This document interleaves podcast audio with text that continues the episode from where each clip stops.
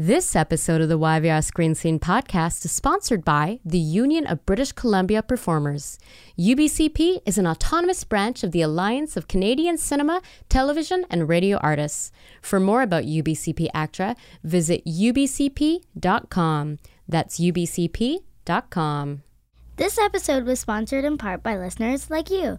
Join our Patreon community and receive early access to episodes, bonus content, stickers, buttons, and more. Visit www.patreon.com slash YVR Screen Scene Podcast.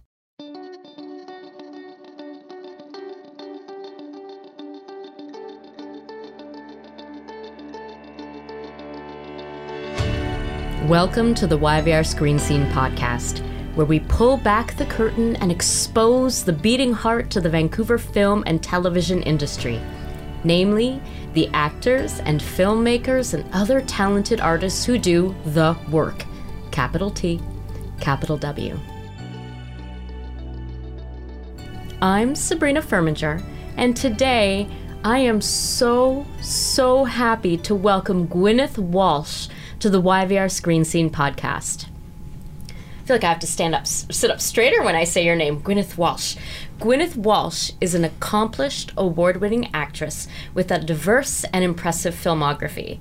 Her credit list includes animation, science fiction, heavy drama, Christmas movies, rom coms, crime procedurals, mysteries, and basically everything in between. Did I miss any genres there? Gosh, that makes me sound better than I thought I was. There's so much there. Well, here are some highlights. She played chief forensic pathologist Dr. Patricia Da Vinci on the legendary series Da Vinci's Inquest, voiced Doris the Spider on the popular cartoon Beat Bugs, and is known around the world for her portrayal of B'Etor, one of the iconic scheming Duras sisters on Star Trek The Next Generation, Star Trek Generations, and Star Trek Deep Space Nine. Gwynyth held her own and then some, acting opposite people like Sir Patrick Stewart and Malcolm McDowell, and she's a favorite at Star Trek conventions. She's even been known to attend conventions in full B'Etor costume. And FYI, Gwynyth, I'm probably going to ask about that costume. Okay, you can. People usually do. Yeah, it's got a lot of questions. Um, today we're going to get to know this remarkable thespian. We're going to deep dive into her actor origin story, discuss the years she spent in Dr. Patricia Da Vinci's medical scrubs, and get the inside scoop on playing one of the most baddest, boldest, bravest women in the final frontier. Gwynyth Walsh, welcome to the YVR Screen Scene podcast. Thank you very much for having me. Um, we're sitting here faced by all my Star Trek figurines. I promise that I'm not going to spend the entire time talking about Star Trek. Actually, I'm, I'm very curious though about, like, let's start with some time travel. Okay. Uh, let's go back in time. Guess maybe to like what what are the earliest indications that you were a performer? Like, are we going back to your your childhood? I think so. Okay, so Um, where are we going? Let's paint a picture. Um, well, I guess maybe the first time I sort of thought, oh, I kind of like this, and maybe I'm not too bad at it, was in grade four. Oh. Um, when we did, now for the life of me, I can't remember whether it was a Christmas show or just some sort of show at school, but I was um, the narrator. And um, I did okay. And uh, and I thought, oh, I kind of like this. And I think um, I didn't, you know, I didn't study acting as a kid. Um, I grew up here in Vancouver. My my I was born in Manitoba, but my family came out here before I started school. So Which neighborhood? um, West Van, um, Okay. right off Taylor Way. Um, and uh, uh, so I went to West Van Secondary, and um, which I'm not even sure whether that's around anymore. I think it might have shut down. I think there's Hillside and, and something else. Um, and then when I was when I was in grade eight, we had this fabulous homeroom slash drama teacher who you maybe have come across, and he might have been on the show, I'm not sure, Chris Tyrrell, who did a lot of work with Pal and, um, you know, was, uh, was a good friend of Bill. He's still alive, um, is a good friend of Bill Millerd's and did a lot of work at the Arts Club. Yeah. Anyway, we did this. Um, we constructed our own play in grade eight, and it was kind of an, uh, I guess, a, an origin story. It was called Electrogenesis, and um, Sounds very sci-fi. it was. Well, you know, this was a while ago. And um, so I played uh, Blanche, who was theoretically Noah's wife. And I don't remember how this happened, but James Beard, who at that time was reviewing drama for the province, came and reviewed the show. I, you know, I'm not sure why that happened.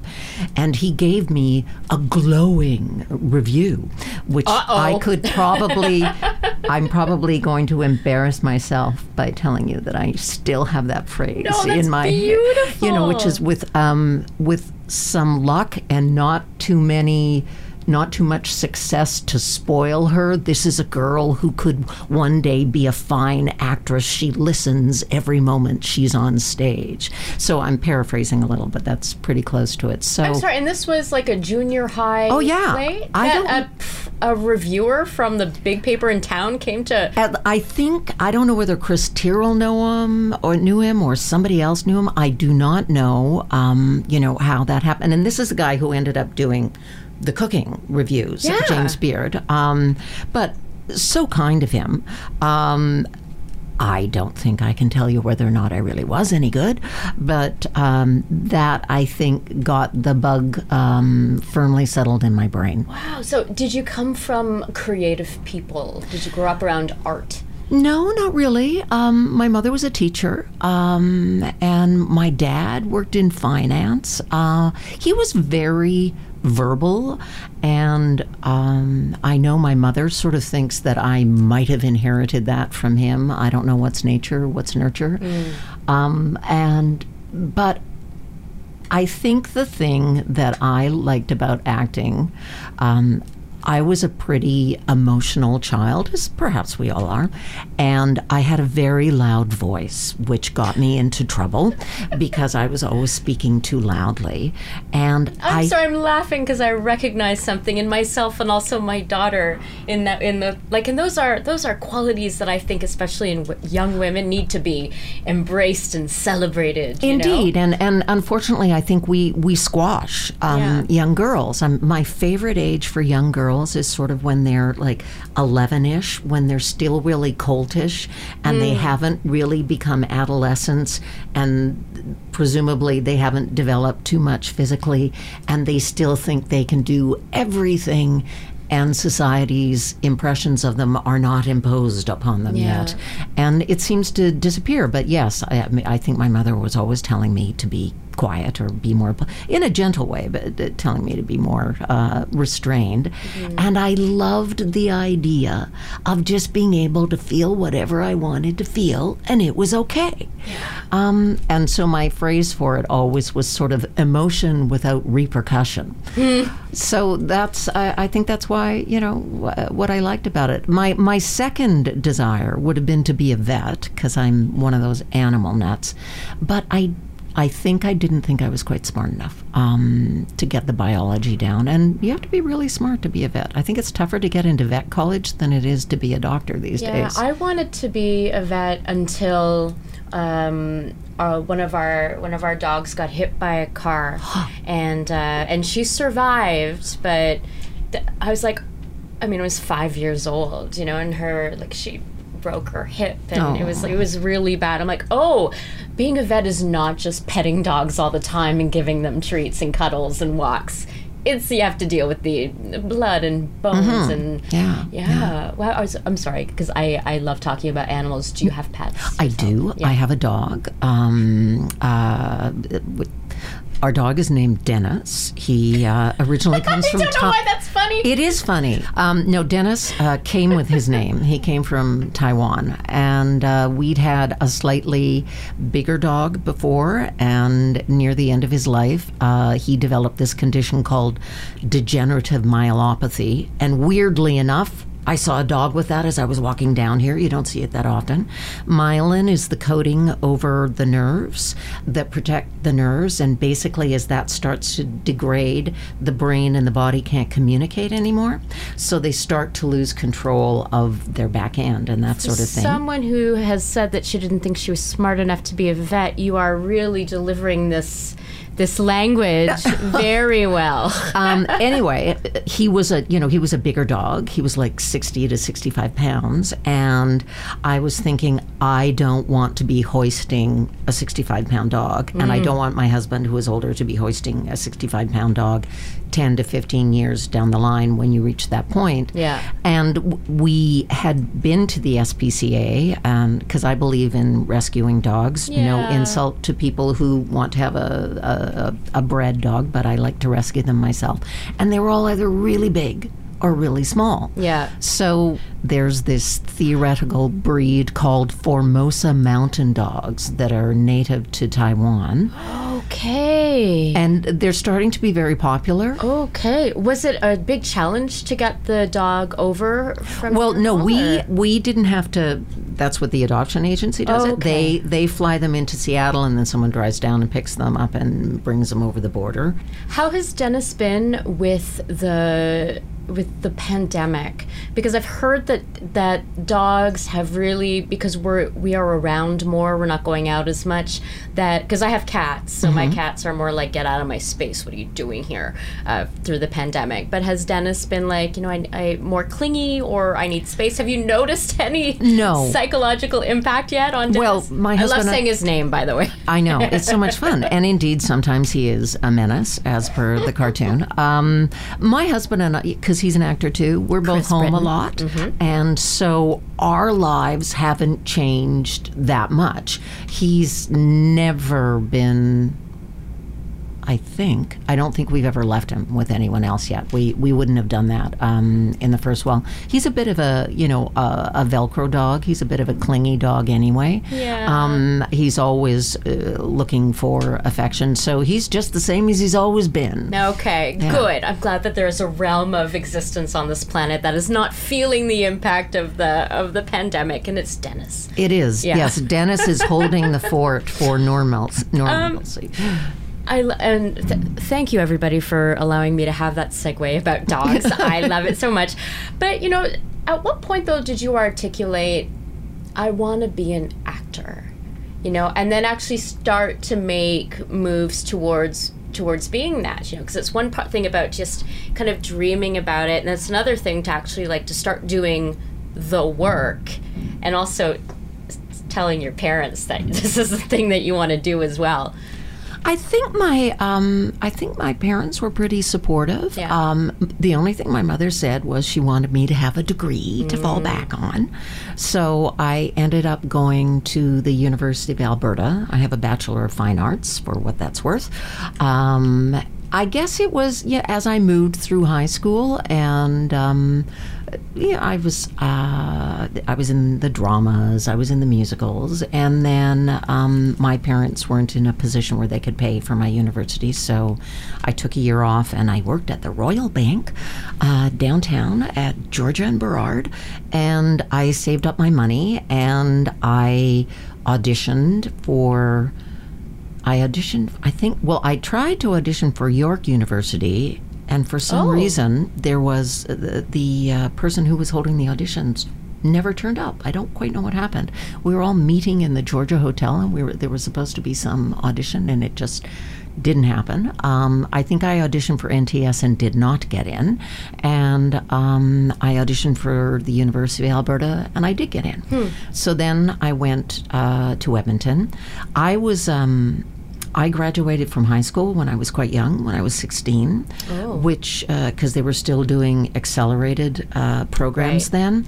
So I was pretty socially inept, I think. Um, and uh, ironically, some of my U of A classmates were sort of having one of those Zoom get togethers, which we haven't done before, um, just uh, a couple of weeks ago. And uh, we were, I was commenting on how I felt that I was so young that I didn't really absorb uh, some of the training that was offered to me because I was too busy trying to figure out who I was. Yeah. But I think that's the nature of the beast. I think we're we're all like that. I sometimes envy the I, I think being a child actor is a very difficult path, but I kind of envy the kids that start that young because I think they work more instinctively, and sometimes, uh, sometimes your head gets in the way. Your your training sort of uh, superimposes itself on you, and on camera, especially, not necessarily on stage, but on camera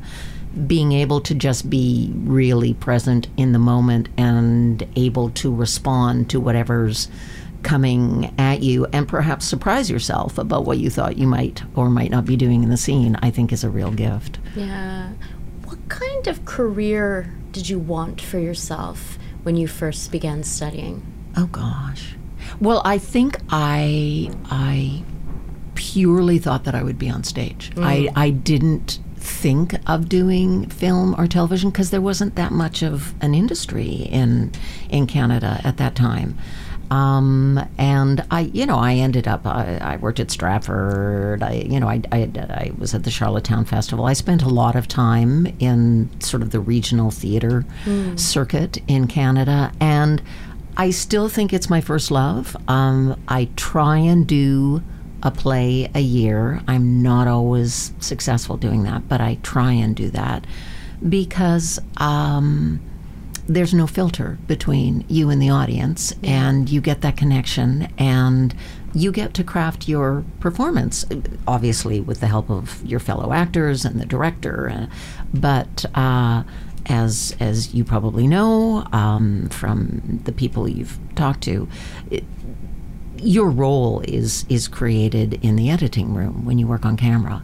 So you can be doing amazing stuff, and um, it'll be the back of your head. Yeah. Uh, or, you know, I've had the experience. Um, I think sometimes when you're number three or four or whatever on the call sheet, where you're a stronger actor than the lead, and they don't want the scene to be off balance, so your role gets trimmed. And again, that is a lot of the back of your head in those scenes. So I've certainly had that experience.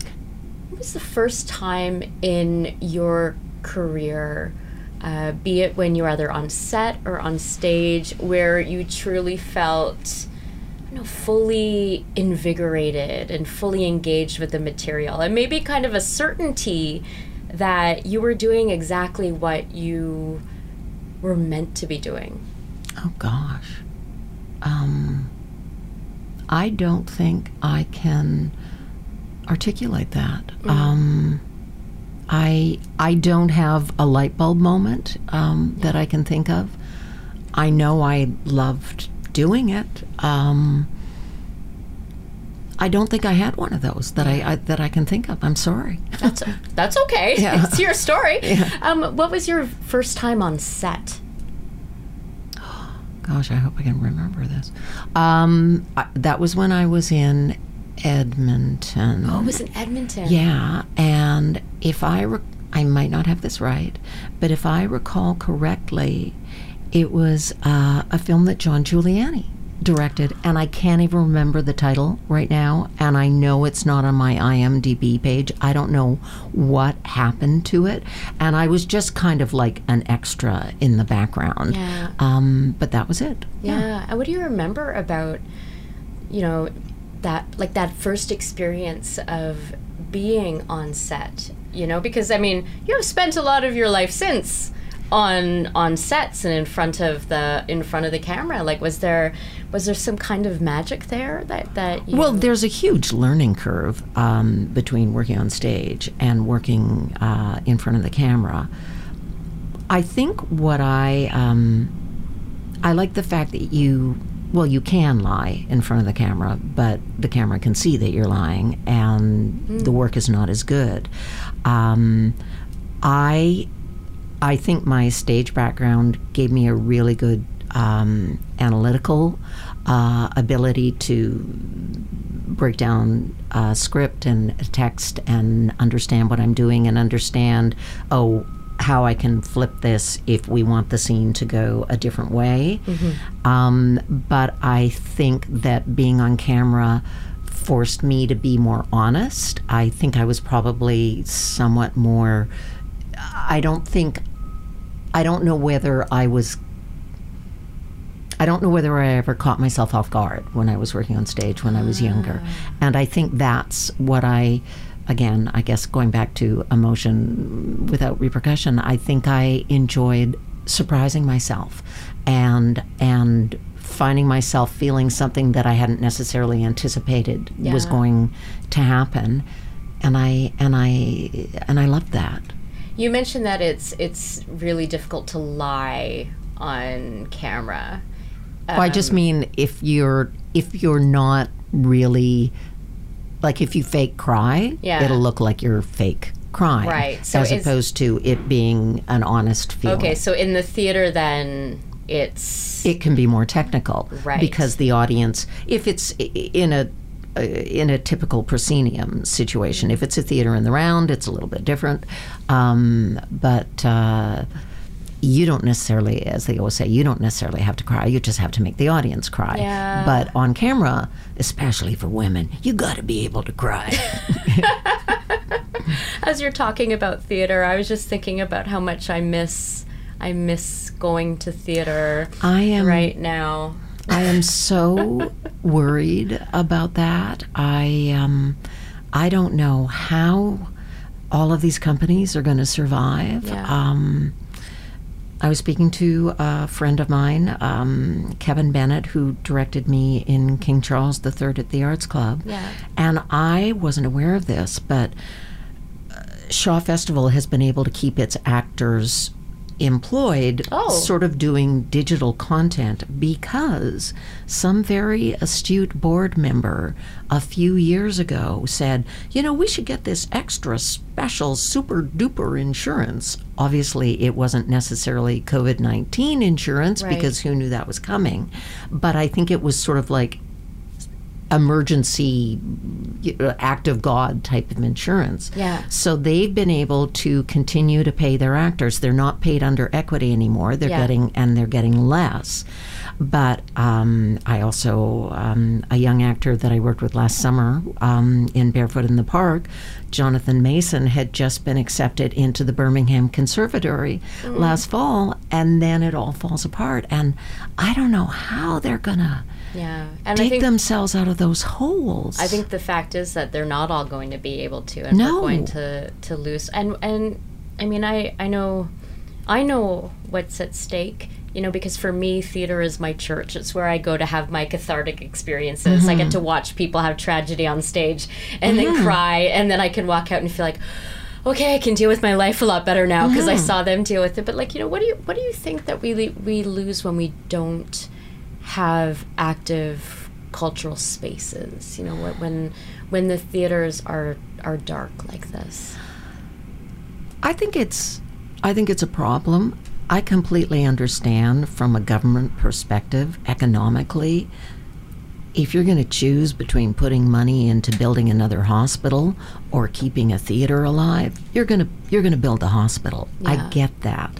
But we are social beings. We want connection.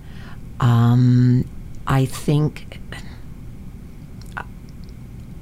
I you know I don't I don't have a psychology background so I don't really know what I'm talking about but if there is a collective unconsciousness I think there is mythology that we respond to the, the hero's journey etc as you just said you see people on stage experiencing something and you recognize that within your own life to a greater or lesser degree degree hopefully it therefore illuminates that situation for you. I mean i think it's kind of like it's kind of like a 12 step program in the sense that oh other people are feeling that so it's okay for me to feel that. Yeah. i think we lose a lot and Uh, I think they're ahead of us in Britain, in Europe, in terms of their funding of the arts. And I think that those, um, I think there will be a higher survival rate over there. I'm worried about Broadway. Um, Yeah. You know, but. Uh, I, I, I, it comes with a cost, and and that's why we're all watching. People are all watching Netflix and and things like that. But I really do believe that there's something about being in to go sci-fi in the same space-time continuum when you're experiencing something. And um, I had a colleague who once uh, said that when you're in the theater, collectively, the audience and the actors stop time because you create your own little bubble of time Yeah. during those two hours or however long the play lasts and it's magic and and i think the majority of us need to have some kind of version of that experience whether it goes you know it goes back to cavemen around the fire telling stories i think we need to experience life through each other Yeah. Ugh. Thank you for putting it so eloquently. Um, I almost want to cry right now. well uh, let's hope we I- don't have to cry for I theaters, yeah, just yeah. just from longing. Um, I in looking at your your filmography and in enjoying you in so many different kinds of roles, I see that you have played so many different kinds of characters, and you've played. You know, you've played earnest, you know, um, passionate, dedicated women, and um, and a character like B'Etor, who is uh, very powerful and like sexual and gonna cut you. I like what is a Gwynyth Walsh role? Like what needs to be present in a role for you personally to get excited? Oh gosh. Um, probably my agent would be able to answer that. But my husband, Chris, would be able to answer that better than I can. Again, I, I, I don't know the answer to that. I will tell you that I think the well, uh, I'll preface all of this by saying I've I've not had a career of the level where I've had that much choice. Um, occasionally, I've been in a position where I've turned down work, but not that frequently. Um, my my version of my career, um, if, if actors or horses, I am a Clydesdale.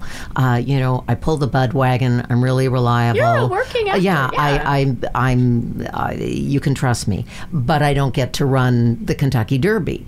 Um, you know, I don't. I'm. I'm not up at that rarefied level. Um, I think when you're tall and you have uh, a deeper voice, I think you sort of automatically end up being directed into a certain type of role. Um, and I'm okay with that. Yeah. Um, I. Other than that, I don't know. I don't know.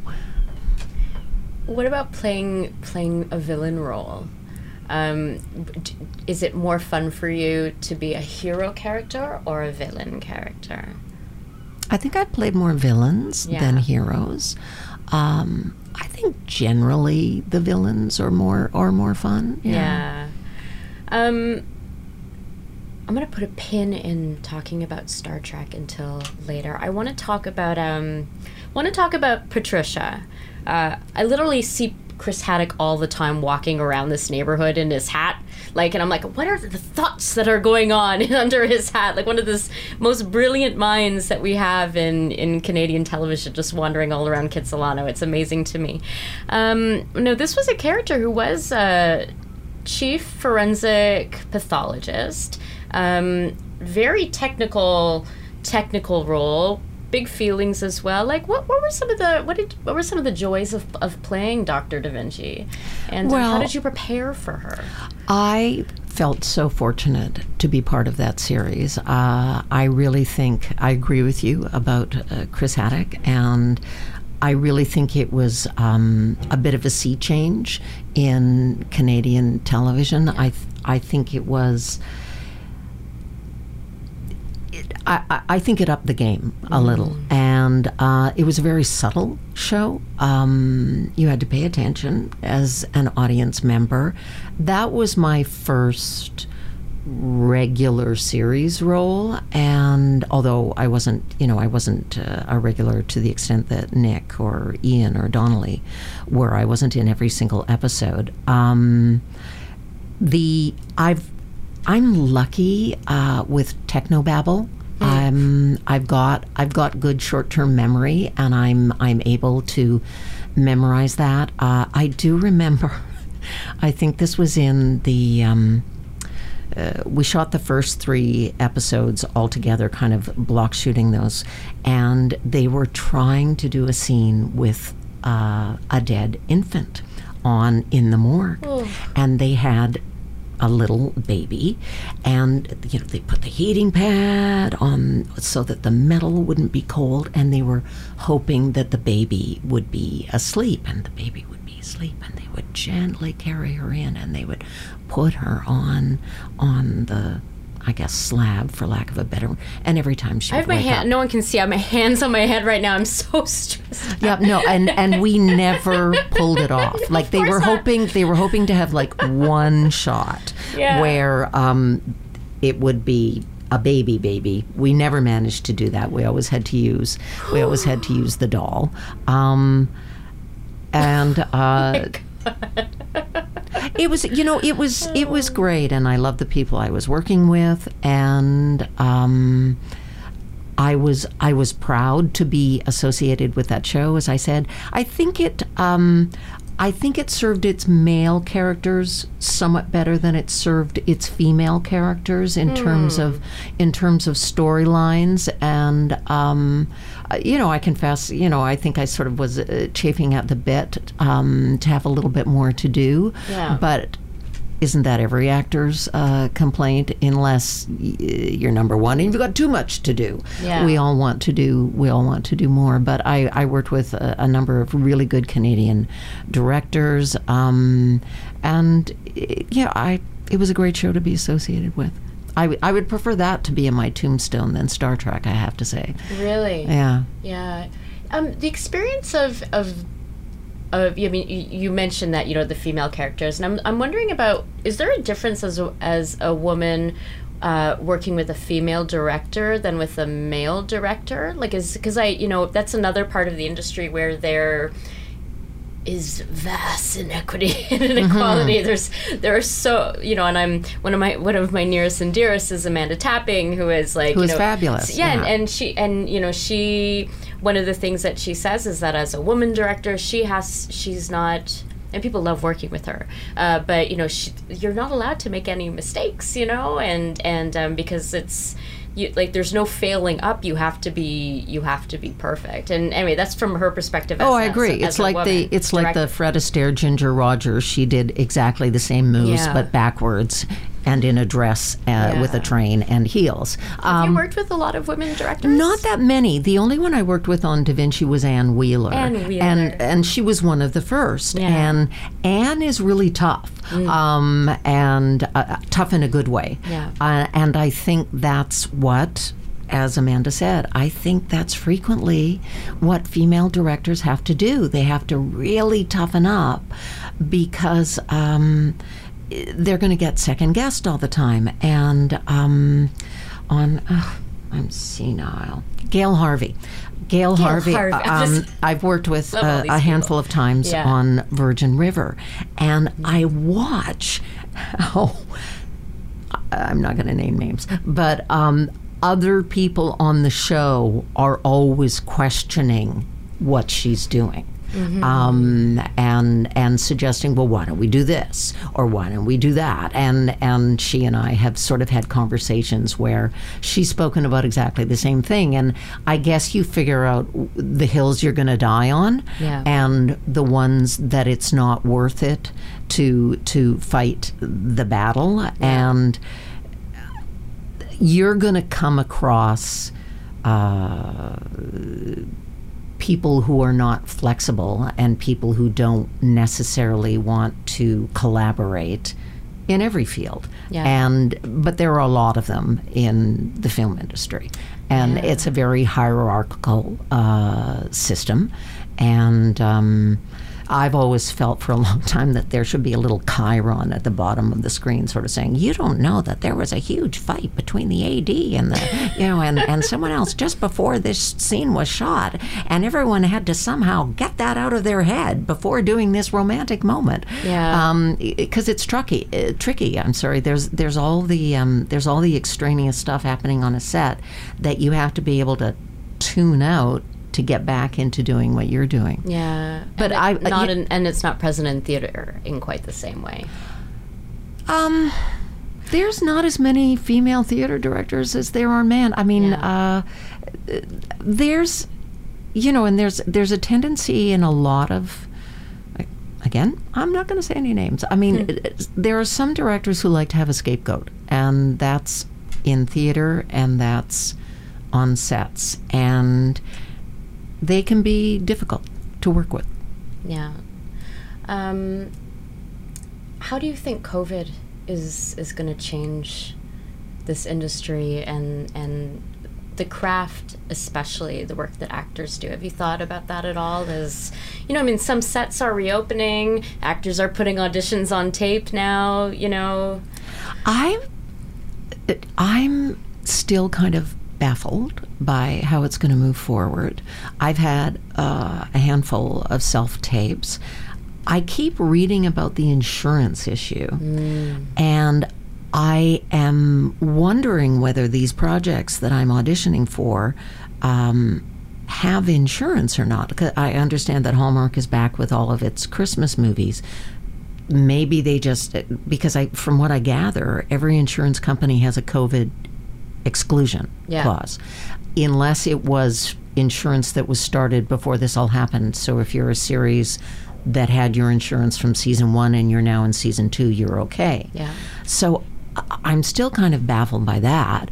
I don't think, you know, because I'm older, I don't think there's going to be that many love scenes for me. So I don't think I have to, I have to worry about that. I think it's going to be really hard for makeup artists Yeah. because they're touching our faces all the time. Um, I I don't know. Yeah. I think there's going to be smaller casts. I wonder whether they will write fewer roles for older actors because they are in a higher risk category and they don't want to take that chance. Yeah. Um, I, but on the other hand, sometimes restrictions cause great creativity. And I guess I'm hoping that scriptwriters will be able to find a way to figure their way out. But yes, I, my husband and I watch uh, watch something. and We're going, yeah, you're not going to see that again. You're not going to see that again. Yeah. You know, huge crowd scenes and things like that. I, big spectacle. Um, I hope it doesn't lead to more of oh I don't I can't even remember what they call them but you know for example when they use James Dean all the time when they when they Oh yeah. uh, I can't think of the technical term for what that process is but Yeah. where they kind of use fake actors yeah. um, Well, the CG or face. Yeah. Fa- uh, face replacement. yeah or- the same thing as as as uh, as they do in a lot of video games now Yeah. and the avatars are are fabulous but I can always tell and back to what we were talking Oh, talking about uncanny in valley. theater Yeah. I think, uh, you know, just through ourselves, we know that's not another human being. Yeah. So I think our response to it on some some very root level has to be different. Yeah, it's such a it's such a tough call though because on one hand, on, on one hand, I I love the content. I want the new content, and I want everybody to work.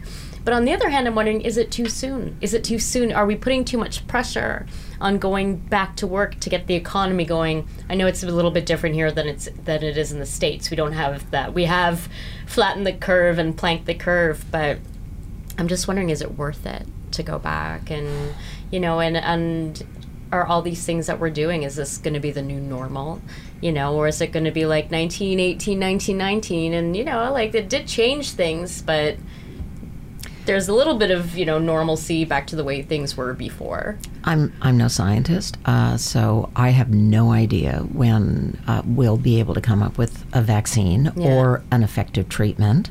I am concerned about in Canada what we will get access to because I Oh, you mean of the vaccines and yes stuff? it, yeah. depending upon where it's developed if it's I think it's sadly to be expected that every country is going to look after its own citizens first Yeah.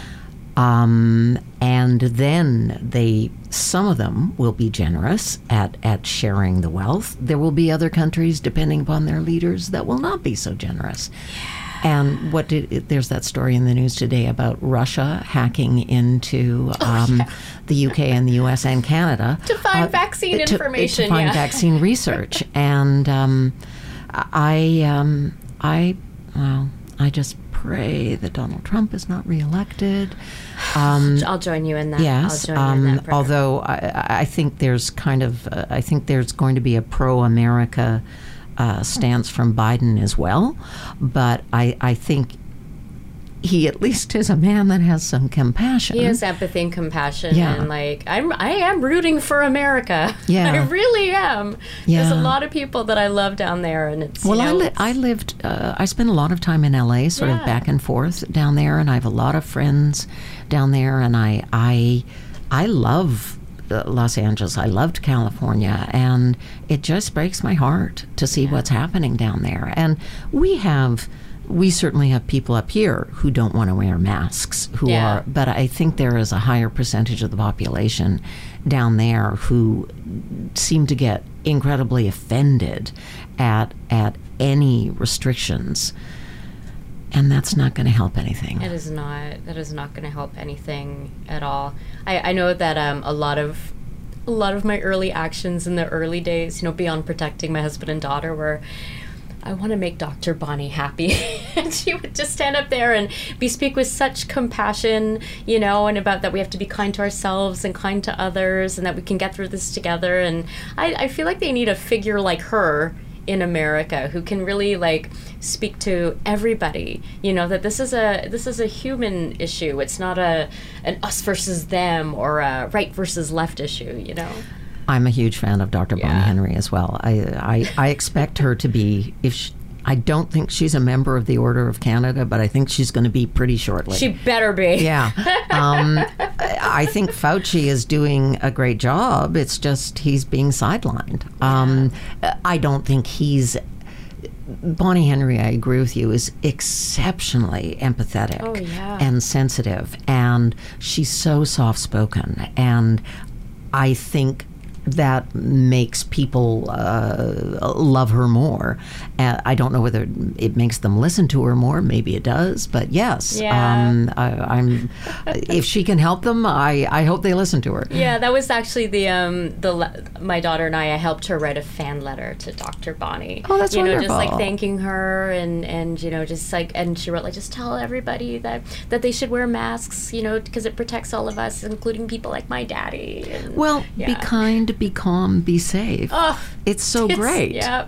It's so great. I actually I have a T-shirt. Um, You do? Oh. yes, you can buy them. I will tell. It's uh, you can get them at this store called Parliament on I think it's on Water Street Yeah, down in love down in Gastown. Gastown, yeah. And um, they're uh, a lot of the money. I think it goes to either the food bank or a homeless shelter. Fantastic. And um, uh, they're just very simple. Uh, it's just sort of the heather gray with the lettering on it. Fantastic. And uh, Well, I'll see if I can find a link to that online, and then we can put it in the footnotes for this episode. yeah, no, Yeah. I, I, I got one for my sister and one for me. That's so good. That's Yeah. great.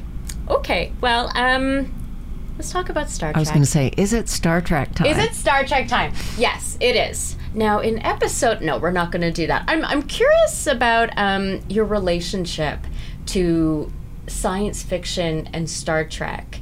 Um, you know, because it was around decades before, you know, you you Sure. you walked onto the scene. Um, uh, onto Star Trek, like what what was your what, what were your thoughts about science fiction and about Star Trek and about Gene Roddenberry? You know, Well, I- before you were part of that universe. Certainly, I remember. I think Star Trek used to be on like at eleven thirty at night or something like that. Yeah. Um, in in reruns, and when I was in university, I remember watching it all and um, and enjoying it as everyone as everyone did, and finding it fun.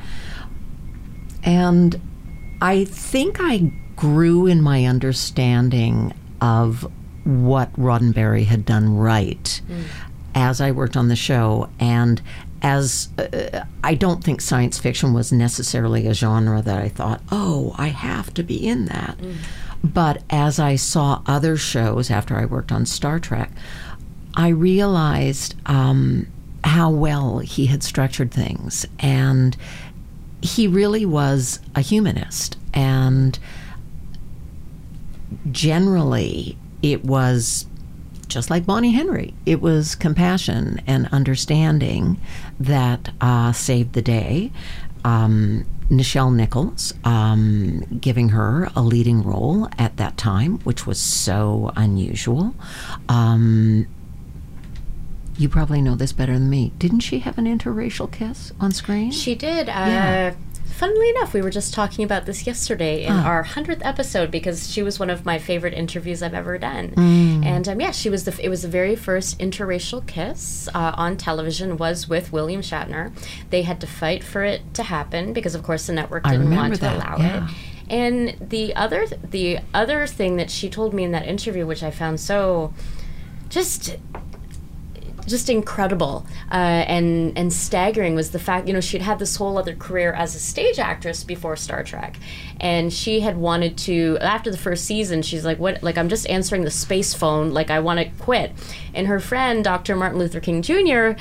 told her please don't quit you are you are part of this you know multicultural you know multiracial cast uh, people are seeing you on the screens being part of this vision of the future and what people see on their screens right now is important so please stay and so and she's very glad that that she did I agree you know. completely. I and and I, I I didn't know that. Um, I mean, I've I've had encounters with her, but I haven't had that conversations with her.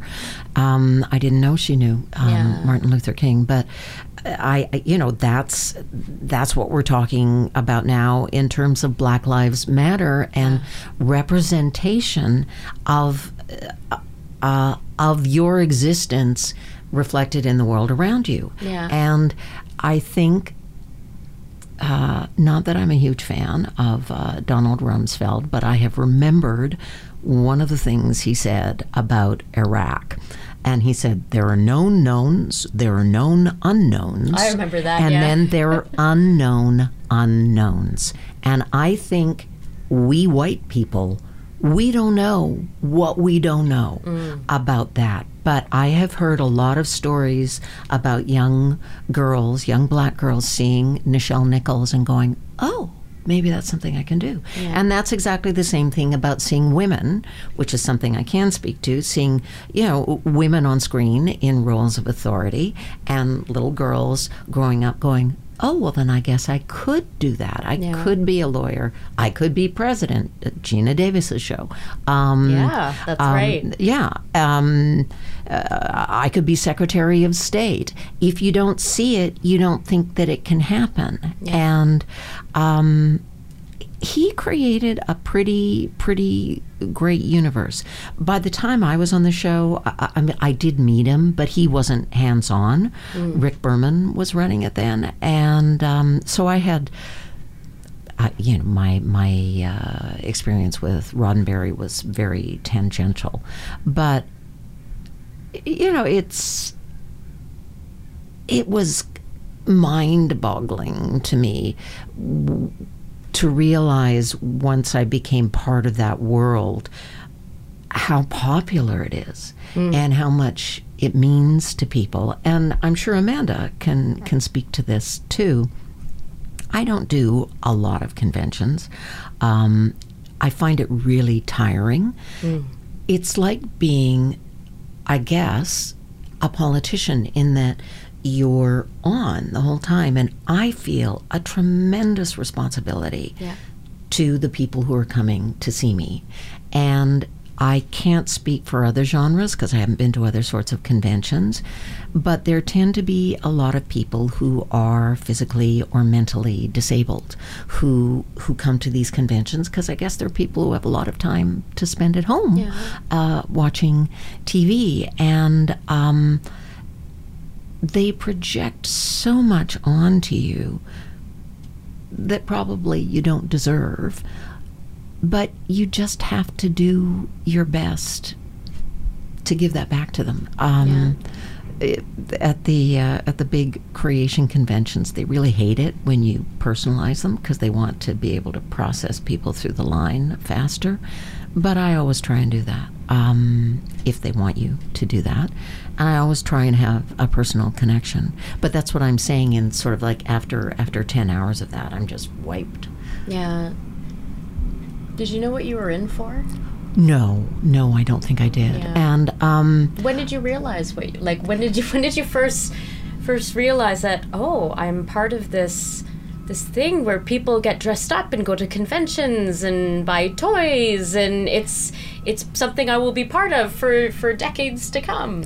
Well, I think it was partially. Um, we were only supposed to be in two episodes, and then, um, and as a sad sidebar, you probably don't know this, but Barbara March, who Barbara played March, yeah, Barbara. March, sadly died last September. God. Um, but I think a lot of our success was the relationship that we were able to have on screen. And um, we didn't really know each other before, but we really clicked as actors and um, we worked well together and. Uh, we knew what each other looked like without makeup, which nobody else did because we had to get there so early in the morning uh, to put all that gack on. So pretty much the bulk of the people who worked on the show did not know what you actually No, no. like. I think one day, uh, usually we would have really long days. Um, but one day we were done mid afternoon, and it takes about an hour to take everything off. And so we wandered back onto the set, and nobody knew who we were. Um, and there are, there, with the trading cards, even Paramount doesn't know who we are because I don't know whether it's still out there, but there's one card that is the picture of Barbara and it's my name.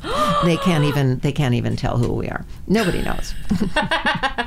and someone impersonated Barbara at a convention and pretended to be her. Again, because nobody knows what you look like. Wow. Yeah. I promised I was going to ask about the costume.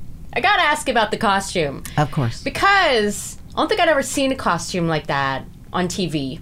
And I was a very impressionable, you know, I was prepubescent girl at the time. I'm like, I, I was looking at your boobs. I know. I I understand. Many people were. Very, Um, but like fascinated because I, I guess that also, the fact that they, I mean, they're right there, but you're so powerful as well. I don't think I'd seen female sexuality presented in that kind of way before either. It's a very confusing time. Well, I, I, I think all of those elements were part of what made the uh, character so popular, but I think also made the powers that be um, at the show a little wary of us because it was a family show, and. Um, uh, I, I have told this story before. They actually felt that there was too much cleavage in my costume in day one. So I had to kind of go back and they sewed a little bit more fabric in because they felt it was a, a, a little too racy. To a certain extent, I always wondered about it because I thought, well, your heart's exposed, but uh, so you're you are more uh, you're more in danger. But on the other hand, what a taunt to your enemies to go. Here I am. You think you can kill me? You just try. Yeah. Um, again, I, don't think I can speak to my unconscious uh, approach to the role, other than to tell you that, that Barbara and I sort of thought of them as Goneril and Regan in space, because we both have a Shakespeare background, and we just had fun. We Yeah. just had fun. and you got to play with with uh, another somebody else from the Shakespeare world as well, Sir Patrick Stewart. He was delightful. Yeah. He was lovely. Yeah. What what did you learn from your what, like? How do you think your time in the Star Trek sphere has changed you as an actor? Or how has it like impacted your craft or even your approach to the business? I don't think it really has. Um, uh, I think if you were to talk to Michael Dorn, um, he might say the same thing. When you're an actor behind all that makeup, you really are a character. And it's not as if anybody, in terms of my career, it's not as if anybody's going to look at that and go, oh my gosh, I want Gwynyth as the lead in my next film. That's not the way it works. Um, I don't think. it- Now, maybe this is because I'm not that good at self promotion. You know, maybe I should have hired a publicist or something like that. But I don't think it really made that much difference to my career uh, at all. Um, because it was such a specific character, a specific type of work. It's not something that you can translate into something else. Yeah.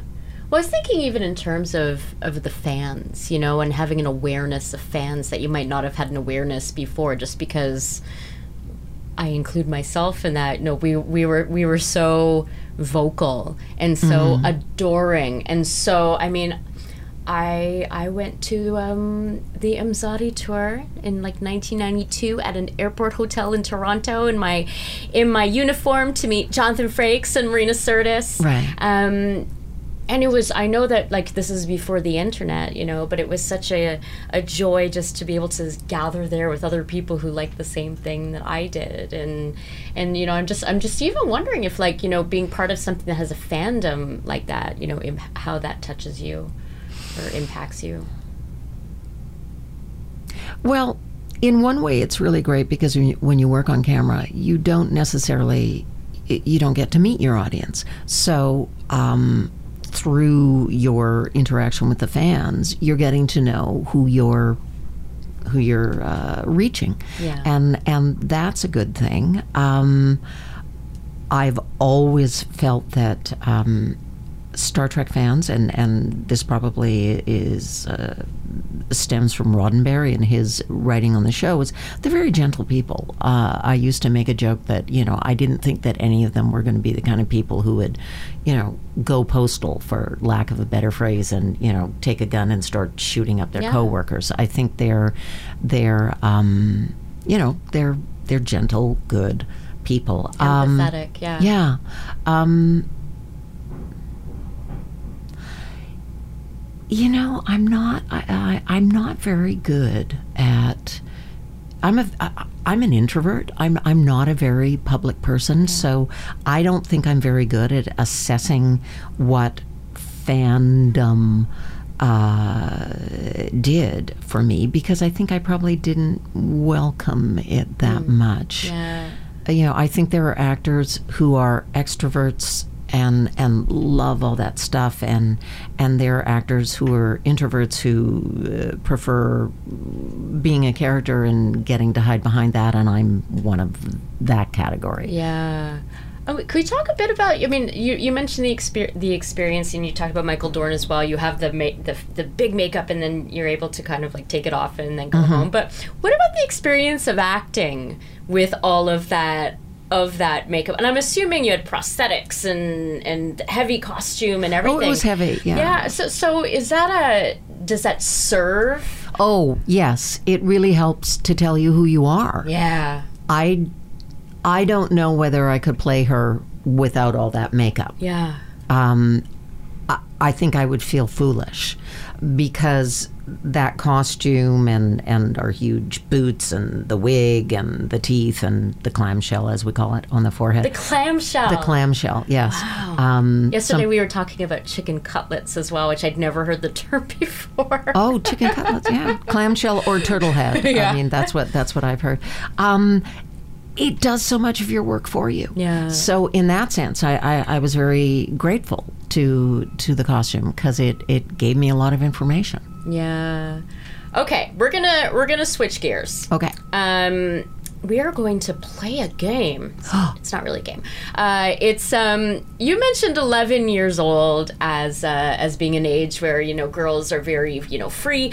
Um, I for me that age is nine. I've Well, I was going to say nine to eleven. It might be your daughter's nine. my yeah. okay, so that's that's where I'm leading to. So I have a nine year old daughter, and um, she developed a game for this podcast called Favorite Things, and they're just questions Okay. about your favorite things. So this is like the Yeah. Proust questionnaire, sort of. Your daughter's version of the Proust questionnaire. Mari Furminger's version of that, because she feels that the answers to these questions are very revealing about who you are. oh no. Okay. And I've obviously am supposed to answer spontaneously and gut. not think about it. Okay. Uh, and don't panic. okay. I've had people panic at like the first question. All right. All right, so now we're going to play favorite things. Okay. Favorite karaoke song. I don't do karaoke, Well, that's that's yeah, okay. so I wouldn't know. Favorite song.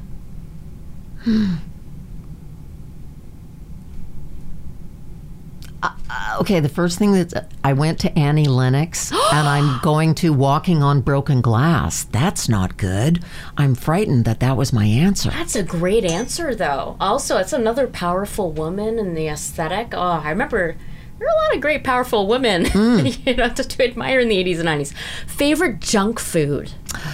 Um, I prefer salty to sweet, so um, I really like tamari almonds, and sometimes I eat potato chips, but they have to be Ripple. I only like Ripple potato chips. It they do taste different when they're rippled. Well, they're thicker. There's more potato. There's more potato. Favorite superhero. Well, I guess it would have to be Wonder Woman, wouldn't it? Yeah. Favorite supervillain. Oh, oh, I don't know. Dracula, I guess, when Frank Langella was playing him. Oh. We haven't heard that one on the show before. Oh, I like okay. it. Favorite TV show when you were nine? when I was nine. Um, gosh, I can't remember. I don't know. I can't remember what I was watching. What did I like? Um, I don't know the answer to that. If I think of it, I'll come back to it. Okay, okay. I'll give you my. You have my email. You can email me, and I'll tell my daughter. Um, favorite movie when you were nine? Well, recently I just watched again because I loved it, and I probably was watching it around that time. Two for the Road. Oh, Audrey Hepburn, Albert Finney. Um, Audrey Hepburn, yeah, I love Audrey Hepburn. And it's their, uh, it's a couple at various stages in their marriage and their relationship before they're married, and they're on a road trip um, throughout uh, throughout Yes, Europe. yes. And uh, there's a terrible little girl in it named Ruthie, who is the most spoiled child um, imaginable, and um, she's quite delightful. yeah. I forgot. I was actually named after the Audrey Hepburn film Sabrina. Sabrina, of course. Yeah. So yes. I, I love Audrey Hepburn. Albert. I got. I remember that from. Um, Saturday Night at the Movies with Elwy Yost on TV Ontario. Yes, Ontario. yeah, Okay, uh, favorite hot beverage? tea. I don't know why I said that. I should have said coffee. I don't know why I said that. I went through a period. I'm an insomniac, and I went through a period in my life where I stopped drinking coffee, but it didn't make any difference. Yeah. Um, but I stop at like 9:30 in the morning. But I have like I have good coffee in the morning. Yeah. But I guess I like tea, you know, through the rest of the day. Your yeah. gut said tea. What Yeah. kind of tea? Green. Yeah. Yeah. I like green tea. I like iced green tea. Um, favorite cold beverage? Um, I call it fuzzy water, um, just sparkling water. I have my little my Soda Stream. I love sparkling water. Oh boy, Mari's gonna love that answer. Mm-hmm. Yeah, we got one in the like a we did this like it's called the elephant game or something like that. It's a it's a give it it's like a uh, present game that you play at Christmas. And Mm-hmm. she won a Soda Stream, and she put a label with like with her name on it. So she makes it. She calls it not fuzzy but spicy water. Yes. And she like she pumps it like ten times and like makes a sound. Okay, we're almost at the end. Okay. you're doing great. All right. Okay, favorite vacation destination. Anywhere in Europe. Although, Oh. you know, I think I would be more specific. I think I would go to London because I like to go see the theater. Yeah. When was the last time you were in London? It was a couple of years ago. Um, I haven't been there. I haven't been there for a while. The last place in Europe I got to was Paris. My my husband and I managed to take a trip there. I'd been there before, but he hadn't. Yeah. It was lovely. Who knows when any of us are going to get back there? I certainly don't feel comfortable getting on a plane right now. Me neither. Yeah. Yeah. I was there last summer. I was in Paris for the hottest day in the history of Paris. Oh, I remember yeah, reading that. the yeah. canicule. It was 43 degrees. It, we couldn't breathe, but It's so beautiful there. I so loved it, and I practiced my terribly rusty French. Yeah. and uh, and they were like they knew you were from Canada. Well, you know, uh, some waiters were terrible, but every once in a while I'd have somebody, probably because they wanted me to buy something, telling me how good my French was. You know, so All right, this is the last question. I think I know the answer though, because we talked about this already. But let's get it on the record. Favorite animal? dogs. Yeah. Although I really like horses, but I never had one. You see, so I don't have, I don't have the relationship. I'm and I also, I also have, I love small, like I love hamsters. I love bunnies. Since the gyms are closed, I've been cycling out to Jericho, Jericho! Erica, and there's all you know the yeah. bunnies there. So I see them in the morning. Do you when I feed them? I know you're not supposed to, but No, bring- I don't. But I say hello carrots. to them. Yeah. yeah. Yeah. Um, I don't know why I can't think of my favorite television show when I was nine. did you, was there a cartoon or I like don't a know. I variety show? Oh, I know what it is. It's terrible. I'm so embarrassed. I used to come home from school and I loved watching Love American Style. What Do you even remember that? No. It was a series of, um, it was like a little vignettes uh, of uh, people, you know, it was about love. And um, it was sort of a precursor to the love boat and all of those things, if you can imagine that. But I, I used to watch that after school. But it wasn't for kids, right? It was an adult, I guess it was an adult show, but I, I liked But it. you liked it. Hey, I used to get home when I was like eight years old and watch Young and the Restless because it was on, and I followed all the storylines. So you know, See, and I gave a bad answer. But there you go. That's it. You asked me what I thought. no, and you and you got there eventually, so that's good. Yeah. Um, I would be remiss if I didn't ask you what are your thoughts on cats. I like cats. Okay. Um, we had cats when I was when I was young. I developed an allergy to them later in life. Oh. I'm okay if I don't touch my eyes, but um, I will. I haven't had a cat as an adult since I've since I developed that because I although I'm also allergic to my dog, but and that doesn't stop me with my dog. But You um, just you just have an antihistamine and deal with it. but yeah, yeah, I just sort of actually no, I don't like to take antihistamines. I just sort of sneeze No, a yeah. lot. Yeah. Yeah. You live with that. Live with that discomfort. I Um, wouldn't not have one. I guess. I guess I would like to. I mean, we began with some time travel. Okay. Let's end with some time travel. Sure. Let's go back in time to the very beginning of your career. So you're you're just you're you're you're starting out in the industry. Mm-hmm. You get a minute to give yourself some advice. I'm from the future. What do you say, or do you not say anything at all? I would tell myself to be more confident. Um, I have another phrase. I talk about how I I only have temporary fits of self-esteem as an actor, um, and so I would want myself to be more confident.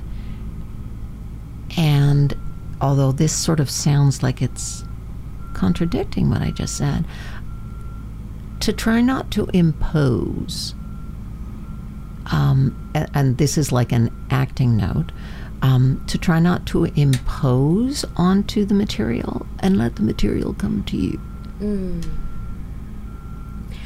Do you think that you would have taken that advice had you had you visited yourself from the future? Probably not. Yeah. Probably not. No, I remember. I remember going to auditions when I first got out of drama school, and and I think I was, I would become quite defensive when a director would quite naturally tell me to try uh, try something a different way. Yeah. Because I didn't understand that they were seeing how flexible I was.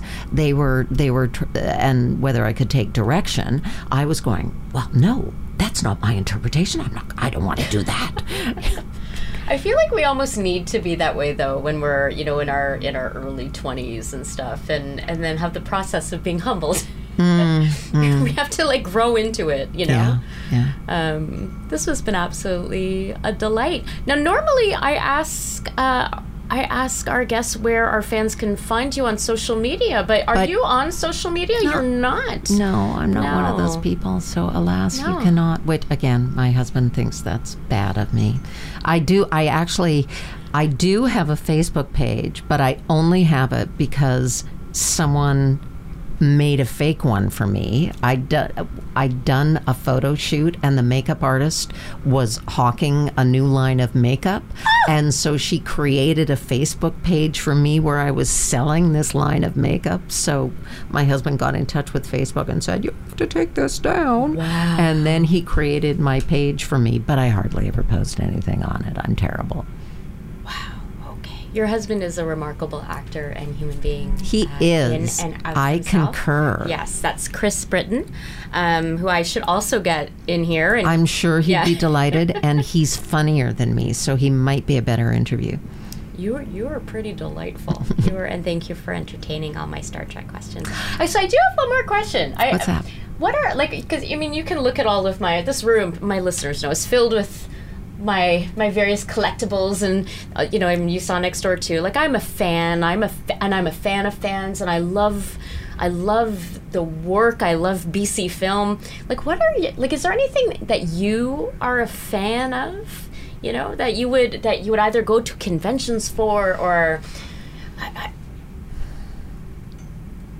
Again, I, I just have to go back to theater. Yeah. Um, and I probably wouldn't go to a convention, um, but, uh, you know, I, as you say, it's your church. And uh, I have rarely um, taken the time, like, I, I don't think I've ever waited backstage to meet somebody, but. Um, anecdotally, I remember the very first time I went to New York to see theater, and I, oh, I'm so old.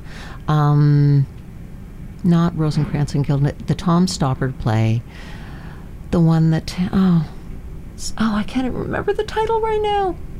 Um, and it had, I can't remember anything. Tom Um, Stoppard play Arcadia. Yes, thank you very much. I went to see. You saved my life. I went to see. That was Ar- Google. That's all hail Google. I went to see Arcadia, and it was so wonderful and so perfect. And as the play was ending, like you could tell, this is the last few minutes of the play, I was weeping in my seat because I thought, this is perfect. I may never see anything so perfect again. This is so wonderful. And, um, I've only had, you know, I've only had like a couple of experiences in my life where I've sort of felt like things kind of transcended and Yeah. got into the magic zone, but um, they've been on stage, Yeah. and um, so that's, you know, there's um, I theater. Theater Theater. is my church, and uh, I love it, and I hope it survives. It will in some form. I, I'm just I'm worried about a lot of the the m- medium and small sized companies, you know, or the, or like even the, that the bigger companies will have to do smaller smaller shows, There's you know, because be you and I have met before, and Yes. it was at Yes. the, the full light of day, Yes. you know, with uh, I am so envious of Jonathan Young's career because getting to work with Crystal Pite like that, Yeah. I it's so what a gift. What a I, I thought gift, yeah. Betroffenheit was Betroffenheit. such an amazing piece of theater. Yeah. Um, theater slash dance, yeah. But uh, yes, um, that was what but but that that play i mean there was a point towards the end amanda and i were like convulsing in our seats just from from sobs it was so emotional and i was grateful for it you know because that's mm-hmm. the the kind of experience you know i mean we're, we're there having this communal experience sitting in the dark looking at this you know big light button the lighting for that show was gorgeous as well but mm-hmm. being like wow this is you can't can't have this watching things on your on your laptop or on your on your tablet you know no, I I, I I do not want to see movies on my iPhone. Thank you very much. Yeah, I know uh they're making them, but uh, I don't want to see them. Okay. Okay. Please come back. I'd love to. This was so wonderful. I, I this was our first time really speaking. So It I, is, it was, yeah. and normally, I mean, if people who come to the podcast, I've, I've, I, I normally know them more than I know you. So today was a real discovery, and I'm, I'm grateful for that Well, time. th- So I'm grateful to you, much. Sabrina. Thank you very much, and thank you for what you're doing for all of us here. Uh, you know, I love it. I'm, in I'm YVR. Yeah, in YVR, I'm literally living. I mean, when I was a little girl, eight years old, watching Star Trek, collecting all my my collectibles, I didn't even know that that this was a line of work that I, I mean, there was no podcasting. Yeah, What was that? yeah. But to have this experience of getting to know the artists and really understand the work.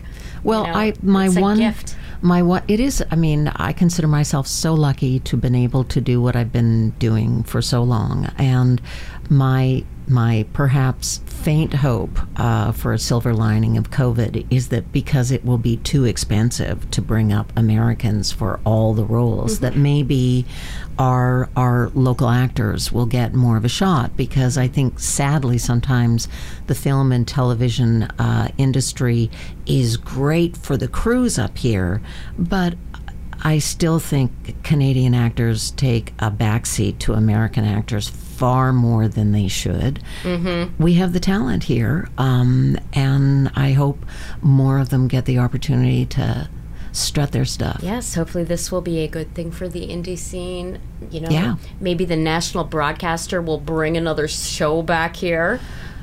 Yeah, yeah. I mean, you know, this could this could be a this could be a good thing.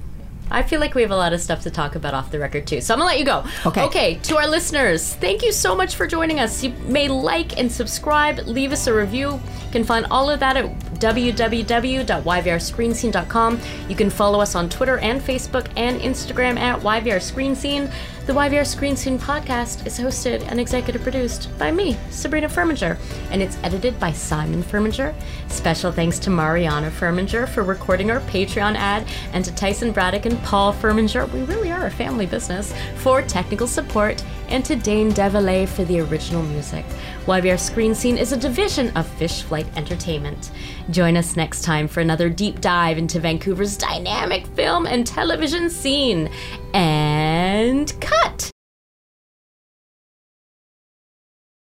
Hiring professional performers makes all the difference to the success of any recorded media project. Did you know that the Union of BC Performers, ACTRA, provides agreements for all budgets and types of productions, including commercials, TV series and movies, feature films, from big budget to Canadian indies and student films, animation series, video games, web series, and even streaming video on demand like Netflix? For instance, our highly successful UBCP ACTRA ultra low budget agreement encourages and facilitates artistic collaboration between professional performers and independent producers who wish to produce very low budget or even no budget productions. No matter what your budget, we've got you covered, and you too can benefit from UBCP ACTRA's award winning world class performers. So, if you need actors, voiceover artists, stunt coordinators, stunt performers, singers, dancers, puppeteers, stand ins, background performers, ranging across any age or demographic, then just contact us at UBCP ACTRA. Make your project the very best that it can be. This message was read by a UBCP ACTRA member. Go to ubcp.com for more information.